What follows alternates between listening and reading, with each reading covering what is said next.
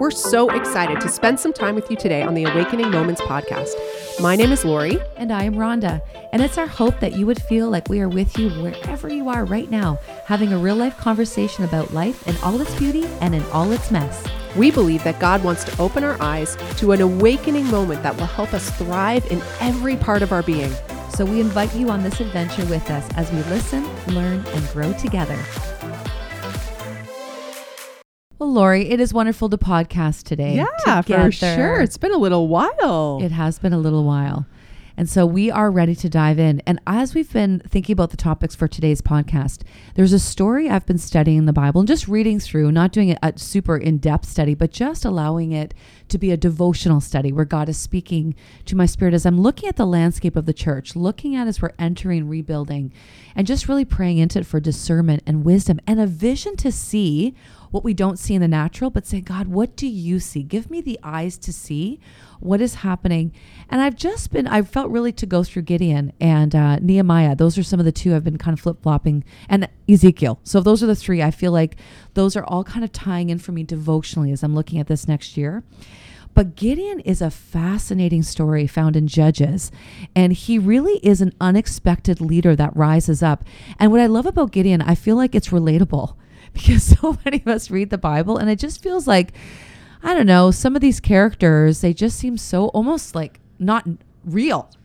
Bigger than life characters. I Oh, don't know if you feel totally like a David, you know, plucked out of obscurity with all of these great talents, anointed by God, called with this favor on his life, right? These like grandiose people. Like, who are those people? Like, I definitely am not. No, like so gifted, so Yeah. like the, just the Yeah. leadership and the power that they come with and the strength. Whereas Gideon was like hiding behind the baggage. Hiding behind the baggage. like, no, not me. I am the lowest of the low. And he's hiding out We're in a place where he's not supposed to be, just like afraid. And, you know, oh man, we can so much more relate to, please, Lord, don't, no, don't pick me. Don't pick me. Exactly. And it's like the Lord came to him. It wasn't even like Gideon had him set himself up or had put himself out there to be used by God in this way. God finds him with a destiny and a purpose that was way bigger than Gideon could ever have done on his own. And I love that when the Lord addresses him, he's literally comes and finds Gideon, who it says is hiding in the grain press. Like he's hiding and they've been a very oppressed. It's a terrible time for the Israelites, and they are literally overcome. And there, he, there's Midianites that have taken over, and God finds Gideon because God has a plan, and He speaks to Gideon and says to him, "Mighty hero, the Lord is with you." This guy is hiding, and I know we've heard this story, but it just really hit me. I was on holidays, and I was just sitting at a beautiful lake at a cottage, looking out, and I just thought, you know that's the truth of what God saw him. Did, did Gideon see that in himself? No. And he even responds to God. Uh, almost like, who are you talking to me? Like, I am the weakest in my clan and our clan, and I'm the lowest in the family. Not only am I from the weakest clan to be used here, I'm the lowest in the family. Like, I'm a nobody. Like, my clan is the weakest. And then on top of that, in my family, I'm not even recognized. But God calls him mighty hero. And I just love the vision and the, the how God sees Gideon. God wasn't looking at Gideon in that moment, the wine press. He was seeing him as a mighty, victorious hero in Israel. Yeah. He had already seen what he was going to make Israel, what he was going to, how he was going to use Gideon. And one of my favorite things about the character and nature of God is he does love to pluck people out of a place of obscurity and do something through them that they could never accomplish on their own. He just he just loves to show himself to reveal himself in that way. But the one thing I'm amazed at with Gideon and you know as you progress through the story you see yeah he was afraid, he questioned God, he needed some signs, he put out the fleece, all of those things. But he still did in all of that fear he believed he did believe God. Yes. He did believe and trust, like even with the doubts, even with all of that. And so I do think it goes to show us that, you know, when God puts something on our heart, when He calls us, when He kind of plucks us out of a place of, you know, where we do not see ourselves the way that God sees us and he begins to speak that identity over us, it does take us the courage to respond and say, "Okay, God, I'm I'm going to choose to believe what you're saying. Not I may not see myself that way. I may not recognize that, you know, I have in myself the ability to accomplish what you've placed before me, this task or this. And sometimes again, these are big things, sometimes these are really really small things. It doesn't matter but what I do is I have enough trust to believe that you are who you say you are. So I will take the step. And that's like, I think that is a powerful part of what I see in the life of Gideon. And that is so relatable to every single one of us that even from a place of fear and from a place of doubt, we can still put our trust and our faith in who God is to step into what it is that He is asking us to do in any given moment. Again, small or big. I love that because all through scripture we do see that. Like God, man looks on the outside, but God looks at the heart. Even we talked quickly about David. His father didn't even think to bring him in from the field when Samuel came saying, There's a king among you, I'm about to anoint. He doesn't even think to bring like little David out in the field. He's this little shepherd boy, the baby, not even important, the nobody. You think of Mary who gave birth to Jesus. You think of so many, even the fishermen when Jesus called the, the disciples. They were nobodies. They were fishing. They weren't even educated. God looks for the heart because he knows who will be able to carry the vision to give him the glory, not taking on. And we also see characters in the Bible that took on the the power and the actual the pride of life took hold. And that's a warning too. Yeah. Because it samson. Exactly. Yeah that, that was not a good story. No, it did not that was not well. a good end. No it did not end well. And that's the thing like it's not saying god only uses like if you've got leadership or gifting that doesn't say god's not going to use you and use your gifts and your strengths and where but it really comes down to the posture of heart.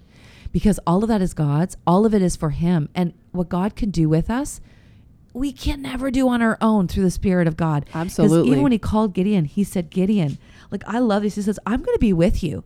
And he says this in chapter 6, verses 16 I will be with you, and you will destroy the Midianites as if you were fighting against one man. Like he's saying, even you in your greatest strength, it's God. He's yeah. like, I'm with you. It'll be like one little man. He's just going to pluck him out and take over. So it really is about the posture of our heart. I love that you address that because it's about humility, about saying, God, all I have is yours. All I am of yours. And even my emotions and my fear, I choose to say yes and to trust you. And the courage. And as we, you said, the progression, we look through the progression and really what Gideon had going into this battle, if anyone could say, God, this is, this is not going to work. I think Gideon would have had all the rights. It was it's a crazy story. It's a crazy, crazy story. Crazy and I think story. sometimes, like, sometimes, you know, we can identify with being the person who doesn't have any talents. Like Gideon, you know, I'm the least in my family. Like, I am the last person you should choose to do this. But what if you are a person who has like a really incredible talent. Maybe you were gifted or given a strength or a talent. I actually think there's another side of this conversation. Um, we'll continue in the story of Gideon, but just that there's this discipline to be able to lay down even the natural abilities or God given talents or skills. You see people all throughout society that just stand out, but to be able to lay that down and let God's glory come through your life, allow him to be glorified through that instead of you.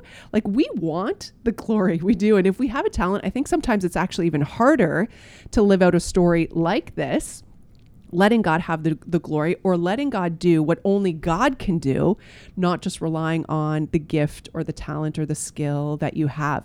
So, again, like I can kind of identify with um, Gideon in the sense that, like, I always felt throughout my life like I never really had any really special talent that I could offer the world. And so I really needed God to, to, to, do something in order to be able to step into the fullness of my destiny and purpose. But you grew up with a, a skill that like the world really, really valued. So can you relate to even that idea of having to even lay down this gift that people admired in order to for God's glory to kind of shine through in the midst of that gift? Of course. And that's the thing, like all of it is God's. Yeah. And there's a journey in that. There's yeah. a journey in stepping in when you don't feel qualified, and there's a journey in the pride of saying, "God, I, this is all yours." And if you don't use it, it's not mine. And actually, this is eternal gift. Wow. So maybe in heaven, there'll be a different plan for it. So if this is to lay it down, it's only for a season. But for the gospel, those are journeys we all have to come to. Yeah. Even stepping up sometimes. I know for my one daughter, it's interesting we're talking about this because there was an opportunity she had to share publicly. She would rather like the ground open up and swallow like the nerves. She literally gets really worked up. Now, if you see her, she'll step in. She's nervous, but she'll step into it and will articulate herself very well but will not have slept for about three or four days. It's just not her natural. And one day I just was, she was talking about an opportunity and she's like, I really don't want to do it. Like I, mom, I, I'm, this is not me. I like to be in the background. I love being with kids. I don't really want to be in the front. And I just said to her, what if this is part of you being bold to share the gospel?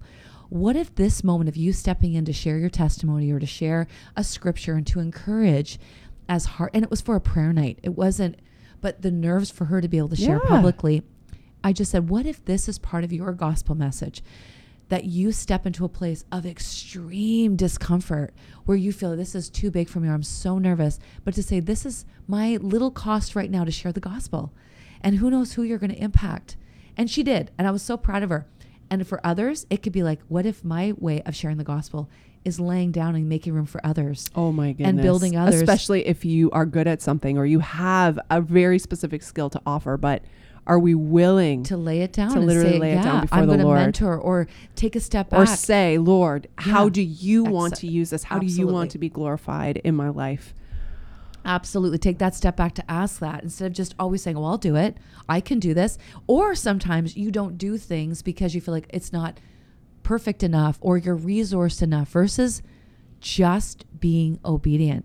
And when I think of even revivals in the past, they weren't done with the most Perfectly? eloquent speakers, the best like performances. God used those that were willing. Yes, he used those that had natural abilities. But if you look at some of the ways they started in the most humble beginnings, God just moved in the most unexpected times. In services that weren't mostly produced, he just showed up at a little tent meeting. He showed up at a prayer meeting. He showed up because there were hungry hearts. And then he used the strengths, the gifts, and he also breathed life into people to step into places they couldn't have. So that's what I think Gideon is a beautiful reminder of that those of you that are listening, like you've even shared, Lord, that may think, oh, I don't really have anything to offer. Or I look around me and I see all these leaders or I see people that are just naturally able to do these things and I don't feel. God shows us there's Gideons, there's Deborahs who were willing to step in. There were the Davids, but there were lots of the Johns and, you know, the Peters that just kind of stepped in and became something that they never saw in themselves. But Gideon, God said, "O mighty man of valor or hero." He saw that because he saw the posture of heart. Now, as we've been reading this, as we've been talking a little bit about the story, this is how it starts. He's hiding. God finds him, speaks to him through an angel, and says, "This is what I see in you. This mighty man of valor. I'm going to use you. I'm with you."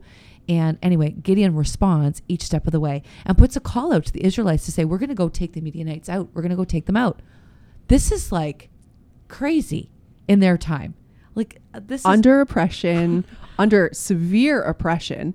Yeah. And now they're going to rise up. They're going to get a They're group of rise people. up. Yeah. he's- Called a yeah. call to all the warriors. all the warriors. And like Gideon's putting all these signs out first because he's like, This is crazy. Like, we're paraphrasing here. Yeah, yeah, yeah, But he actually sure. puts out fleeces Yeah. because he's, almost like, Are you sure? Yeah, I'm going to be seen as crazy. Yeah. So he puts it out and then he sends, as God responds, he sends out messengers for actually, but before that, he asks for signs. But then I love this line.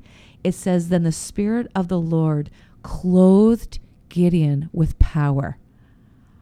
O Lord, with your spirit, Mm. fill us and clothe us with your power. Mm. So Gideon right here begins to rise in a way that is supernatural. Wow. There is an empowering Wow. over Gideon. He is clothed in the power of God. And that is really profound because even in the Old Testament, right, the Holy Spirit had not yet been poured out the way that it did after Jesus died and rose and the book of Acts and the Holy Spirit was poured out. But this is exactly the same as what the Holy Spirit wants to do for us mm-hmm. too, that we would be mm-hmm. clothed in the power that comes from the Holy Spirit of God, not our own, not our own strength, not what we have to bring to the table, but the supernatural empowerment of the Spirit. That's what's happening to him mm-hmm. in this. I love that. I know. I love that. He was clothed with the power, the power of God. So then he blew a ram's horn as a call to arms. And all the men come forward, and he sends out messengers throughout the tribes, and he summons the warriors. Oh, I love that. Just even that sound, that picture, it's like a movie. you know, you see all these mighty Do you see warriors. yourself? Are you showing up, Rhonda? Oh, I'm showing up. I believe in my spirit. I'm showing up. Like honestly, that that would be my heart that I would. But honestly, he summons the warriors, and they all respond. So you can see here, there's a supernatural Yes. transformation. Like you're starting with Gideon, who's a nobody, and they obviously there's a supernatural There's call a that comes. Something has the Lord's prepared, obviously, Absolutely. for this. He- They just needed someone to call. That's right. they right. just needed someone to call them. That's them. it. And the fact that he was already like clothed in the power of God, Right. there is a supernatural anointing that comes on Gideon, Right. and there is a call, and there's a supernatural response to that. So all of them come forward, all the warriors respond. Now, this I think is beautiful because this is exactly what God is saying. He's not just a respecter of like partiality. There's no partiality with God. Absolutely. There is a call for all of us to respond. Yes, does he call out certain leaders? Absolutely. At certain times to lead, to be the forerunning, of, of course. But all of us are part of what God has in mind. It's not just a select few. So this call comes out to all of them and they all respond. That's an important line. They all of them responded. So it's us to us it's up to us to respond. However, we then move through how God begins to sift the posture of heart and actually what is needed for the season and for the victory to come. And this is a funny story because I was reading this story and I'm sitting with my dogs and I've just been I do my devotions downstairs and I was just I started the book at the cottage and I had come back for my second part of the holidays and I'm still going through Gideon. I'm just journaling. I've fed, just fed my dogs and I'm looking down. I actually started giggling because I've got two dogs that are very different. I've got one dog, my male dog is like a Hoover. He eats everything like a vacuum cleaner. We should have called him a vacuum cleaner name. He eats everything. He inhales it in one breath. And it's we had to get him a special bowl with the kibbles that roll around because he literally would inhale all the food and then he would move to my other dog, my female's dog, and eat all her food. And she would let him. She would just let him eat all her food. And she was losing weight, so we had to get because he would eat all her food. So, anyways, we got a special bowl so he wouldn't steal her food, and all, it's all good. But as I'm sitting there just watching them eat, he's got his head in the bowl, fully eating, and she's literally eating and looking up, eating and looking up. And I'm thinking, this is exactly what happens with the first sifting of the warriors. They all get called into battle to come for battle. There's a battle cry to come to take battle arms. But then there's a sifting. And the first one, though, is about those who are timid or afraid Right. that want to go home. Yes. So that's the first one. So 32,000 respond. That's pretty awesome. That's unbelievable. I mean, I think what they had to defeat, that probably felt like nothing. Nothing. Yeah. But at the time, 32,000 respond. The first one is those who just wanted to go home were right, because the Lord said, "There's too many. There's too, There's too for many. what I want to do. I don't want you to think it's. I don't want you to think this win is on you. I don't want you to think."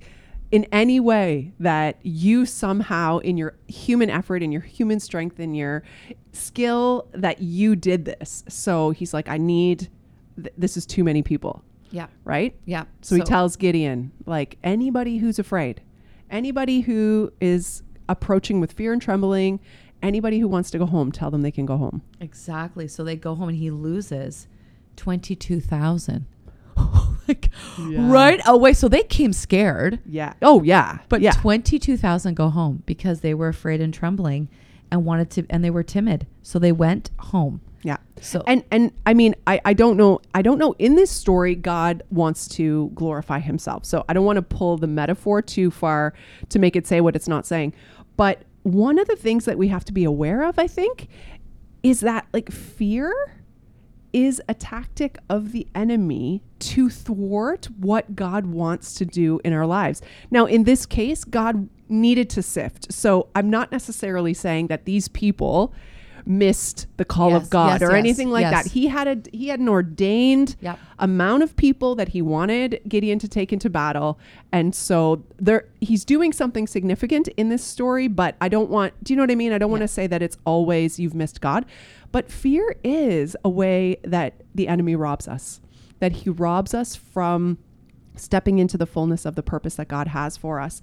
And it's one that he uses all the time. And you can see, and you can probably see throughout your life the times that you stepped back because mm. of fear or the times that you stepped forward even in fear.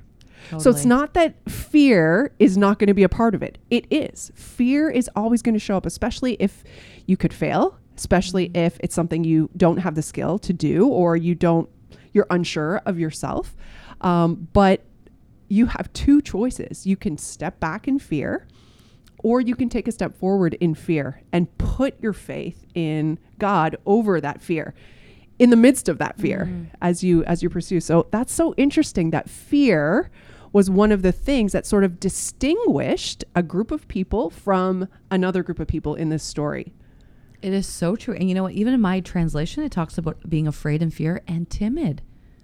Timid is an interesting one too, because it is fear, but could also be like, oh, I'm not, like, it's not as aver- like out there as fear Right, is, but it could be like, oh, I'm just not sure. That's not my thing, or it could be any of those things. But yeah, we're not we're not trying to make the word say what it's not saying, but we can take some of these things and think, how many times in my life have I not responded or been a part of maybe something God had for me that maybe I chose not to because I was afraid or timid. yeah or even where a space where you were invited and just chose to mm-hmm. stay back Yeah, for whatever reason back. chose to like disqualify yourself in your mind Yeah. disqualify yourself in who who you are in your identity. Like you were invited. You were invited to a table. You were invited to Mm-hmm. be a part of something. You were invited to a movement. You were invited to a space.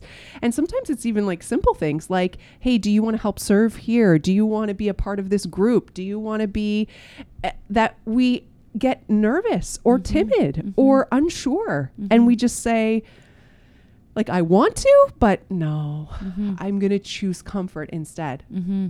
And he sent them back to their comfort, Yeah. back to their home and their family. And so it is just an interesting reflection on like It is. where and when we've done that. Yeah. Because there is discomfort in taking the step, we decide, mm, Mm. no, I think I'm going to choose what I know. I'm going to Mhm. choose what's comfortable. I'm going to. How many times have we missed out on something incredible, incredible in front of us, you know? So, Yeah. yeah. it's a great thing to reflect on. It is. It is because we can, and we can also reflect on the opposite sides when we have done that. We look back and we think, wow, I wouldn't be where I am today had I said no to the things that were difficult or made me feel nervous or I lost sleep over. How many times you take a step to do whatever's new and you don't sleep because you're so nervous, but you just keep Like your daughter for four days. for four days did not sleep. And I looked at her and said, like that to me, you have no idea who that impacted. And you said yes. You said yes. And you didn't have to. You could have easily been timid and taken a step back, but you chose to lean in. And so Yeah. it's- that's those are those moments. And so we can celebrate that. However, this was part of the sifting. The second was when I was talking about the dogs, it just reminded me of exactly that story of the urgency. Like my one dog's head was in, and this story was about them drinking water. The second sifting was some of the remaining 10,000 went down to the stream, and God told Gideon to watch the way they drank. So some of the men put their faces right into the water and drank from the stream, and the others cupped the water and lapped it like a dog, but they were their water like they were looking like it was like they were had the cup in their hands but they were still aware and urgent and those are the ones the lord chose and it got brought from 10,000 to 300 I just think of these numbers in terms of like church, okay? So like if you think of you of leading a church of 10,000 and i feel that like this has happened. church- this has happened. that church becomes a church of 300, you're like now, a church of 300 is huge in a lot of contexts. I know many churches are 50 or 30 or 100. I'm not saying 300 is not that not a lot, but if you had a church of 10,000, if you had a group and then it dwindled down to 300, you'd be like, "Oh, what a failure." Yes. But Right? think about this season. And I feel like this is why, this is kind of bringing it home why we're talking about Gideon. I really feel like in this season, it's not like we're exactly not saying like if you're, we're not trying to disqualify anyone or make anyone feel condemned or, but it really is a call. There's a supernatural call right now that we're feeling. And it can be very discouraging when you look and you look at what the church was and you see what's happening now like even who's responding to live services who's coming who's engaging who's on and you are looking at that because that that's kind of your temperature as a pastor and leader who's engaged online yes but you we don't know like it's not the personal engagement. So what you're kind of leveling out to is who's personally coming back? Who are we seeing? Who's responding? What does this look like? And I feel like it'd be really easy right now to be discouraged or to look at the at the church and say, "Oh wow, like this is such a hard time for the church. What could God do?" Well, when I look at Gideon, Gideon saying, like God was saying, "I'm going to do something." That had you had the magnitude of numbers, you could have taken all the glory for yourself, but I'm going to do something with the church. And guess what? The whole of Israelites, those that even went home, those that they chose they received the victory. They were partakers of the victory. But actually, what God was doing in the forerunning, in those that were willing to press through, it is incredible. They had victory. They actually went and defeated the Midianites. They defeated them with 300 from 32,000 that responded. God used an army of 300. And so I just feel like in my spirit, the Lord is saying in this time, don't look to the left to the right. Don't look to the numbers. Don't look to what you knew things to be. Follow my voice and respond to the call. And like this time of Gideon, respond. And I feel like even those listening, the fact that you're listening, I feel like there is something that God is going to speak to you today about. What is He calling you to do? There is a call to respond. It's not emotional. These guys move through fear. They move through, I'm, th- I'm sure all of them in the time that they were a part of felt fear and timid, but they moved through it. And God is saying, like, I see you. I see the plans that I have. I want to be glorified in and through the church. I am not done with the Church of Canada. I am not done with what I want to do through revival. I am have a plan and a purpose, but how are we going to respond? And I think even that part of responding, moving out of our fear and timidity to respond to God, what he's asking us to say yes to, and then that part of being urgent that we're not just our faces in the stream, our face in the news media, our face in what's happening around us, our face in this world, but we literally have we're we know what's happening in the world, but our eyes are fixed somewhere else. We're urgent, we're aware, we're fixated on not just the world, but our eyes are up. Our eyes are looking, we're urgent. We're like, "Okay, God, what are you doing? Show me what's happening. Yes, I'm in the world, but I also want to bring a difference to the world. I want to see what you're seeing.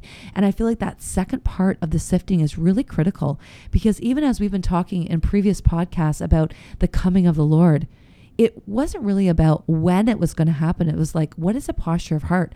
Urgency, expectation that we are fixed on him. And I think that this little part of Gideon has been really speaking to me about like as I'm a part of the world, as I'm here ministering, making a difference, am I looking up to God? Am I urgent? Like realizing like I'm also in a spiritual warfare. Am I a warrior that's not just my face is in the stream, but I'm like, I'm aware that I'm in a fight here too. And I'm watching. I'm waiting. I'm watching. I'm alert. I'm waiting for the instructions. So feel like all of this is really speaking to my heart right now in yeah. this landscape. That's a significant word. And I, I, think there's a lot to pull from it. And I think it does speak to the time, but also just speaks to us personally about our hunger for God and what we're sensing. And, you know, a lot of people have been talking about, you know, a season where like a remnant, you know, a remnant will rise, a remnant of people will rise up. You know, I've heard words spoken like there's a group of people who are responding to the call of God in this season who are a part of a great ushering in of a great revival that is to come.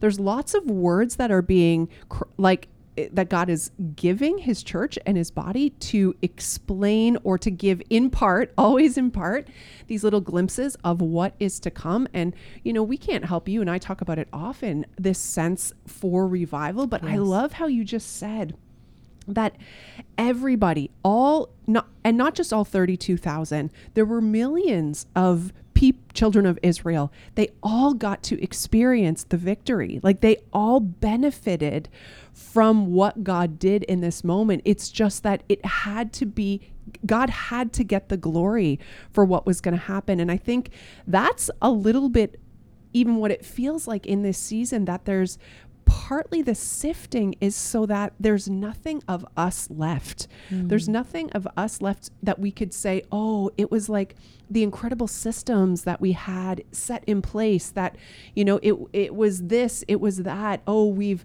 labored in this or we've labored in that, or it came from any human means at all. And, you know, if you continue in the story and see how they defeated the Midians, it was ridiculous. Oh. It almost it's it's like a joke. It yeah. sounds like absolute chaos. But again, it's not that God wants it to seem like we're making a fool of, you know, God or faith or obedience or anything like that, but it is unexpected ways in unexpected times in unexpected places with unexpected people. Like we can't figure this out. It has to be supernatural and God just God wants us to be a part of that story. And I think, you know, the thing that's happening right now in the world and and in the church and in the bride, like the body of Christ, the bride of Christ is there is this sifting season of where there's a choice. There's choices being made every day, but there is also this call to stand firm in the midst of mm. all that is coming, to hold fast, to mm. hold on to what you know is true. And so you you can see all of this kind of shaking mm-hmm. and sifting and turning and and some are falling away and there may even be more. There may even be more that will mm-hmm. fall away before the gr- a great harvest comes. But there is, I just love the grace of God in this story that everyone, everyone benefits. Yes. When God pours out his presence, when God moves in a supernatural, miraculous way, everyone, no matter where you were on that spectrum, whether you went home, whether you were the one who had your face in the water and you were just drinking that water that way and just drinking of all of the things of the world and getting all caught up in all of that like everyone got to benefit from the victory because the victory wasn't mm. from human terms. It was god's always god's and everyone benefits when god is glorified. So that's there's a lot to pull from that and that is so powerful and beautiful. I love that. I know i love that. And when you look at even for Gideon all through scripture yes god did that for them but he also did that for their children's children to preserve the nation of Israel. And so, even as we're crying out for revival, we keep saying this it's not just for us. Yes, do I want to experience it? But perhaps part of our revival is praying and ushering it in. I'm gonna. I said I was joking with the worship team yesterday, because we were always praying for revival. I said I'm probably be that 85, 90 year old lady in the church. I was like, I believe I'm going to see revival. Like all to my last breath, I am going to be believing and declaring revival and speaking it into existence. Now, would I love to see it? Absolutely. But I want our children's children to experience the presence of God, the manifest presence of God, because this is what God did here. And supernaturally, He preserved. We have the nation of Israel today. We see that God had an unfolding plan that He knows revelation. Like He started this whole journey. He's he is building his church, and the gates of hell will not prevail against it. Like it doesn't matter what politics, what party is in charge, what is happening on the landscape. The Lord will, He has, and He will build His church. The gates of hell will not prevail. And we see in Revelation, it will never prevail. And there is still a church standing at the end in Revelation. Like there will be a church. This is not the end. We are not going to this you know, it's not disintegrating. God has a plan. And so, but as we're crying this out, even for Gideon in his time, it was for his children's children. That victory was to continually sustain them to say, they see the faithfulness of the Lord. These are the milestone landmarkers. And so I believe in this time and season, I'm believing that God is going to bring a revival like Gideon in this time when there is a sifting, when it looks like the impossible, that God is going to be, bring a revival for all to benefit, for all to come to receive in the fullness and the gracious love of God because our children's children need it. They need it as well. Like, and so Abraham, Isaac, and Jacob, he's the God of the generations. And what he does today is not just for today, it's for the years to come to sustain his people. And so I'm believing for that. Amen. Amen. Amen. And you know what? Like our heart cry for you would be to join us in the resolve to believe for that, for this and the coming generations, to just stand firm and stand resolved. We have decided to follow Jesus no matter what happens mm-hmm. around us, no matter what shifts around us, but to hold fast to the truth that God is moving, He will move, He will be glorified, and that revival will come so that the generations to come will know the faithfulness of God, will know the faithfulness of God. God is building His church, God is doing it. We we don't we don't have mm-hmm. to do it. In fact, what is our scripture for this year? Unless God builds the house, Those who labor, labor in vain. We do it in vain. God has to do it. So we want to be participants. We want to be a part of the 300. Yes. Lord Jesus, we want to be a part of the Yes, 300. yes. But if we're not, we still get to benefit from the po- the outpouring of your glory on the earth. And so that is our heart's cry. Join us in that heart cry. Join us in that prayer. We can all be 80 year olds together, still believing until our dying breath Yes. that God is so faithful and he will pour out his goodness. So, my encouragement to you today is no matter what is in front of you, no matter what you see, no matter what circumstance, no matter what discouragement, no matter what struggles and trials you're walking through right now, that you would hold fast, just hold fast in the in the midst of it and decide that Jesus is your Lord, that you are going to follow him and and let him do what only he can do. Hold fast. Hold on. He is with you just like he was with Gideon. He is with you. So hold fast in this time. And he is your king, and he has clothed you with power.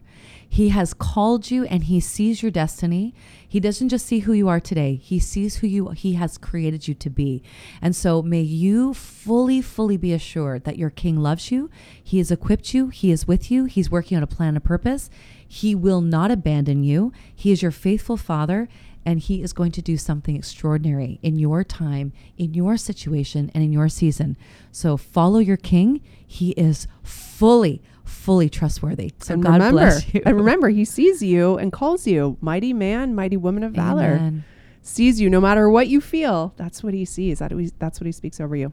Well, we love you. We hope you're encouraged today. Have a great day. Thank you for joining us today on the Awakening Moments podcast. We pray that you are filled with hope and joy as you navigate the challenges of life. And we would love for you to subscribe to this podcast or share it with your friends. And remember, you are so loved by God and He is always with you.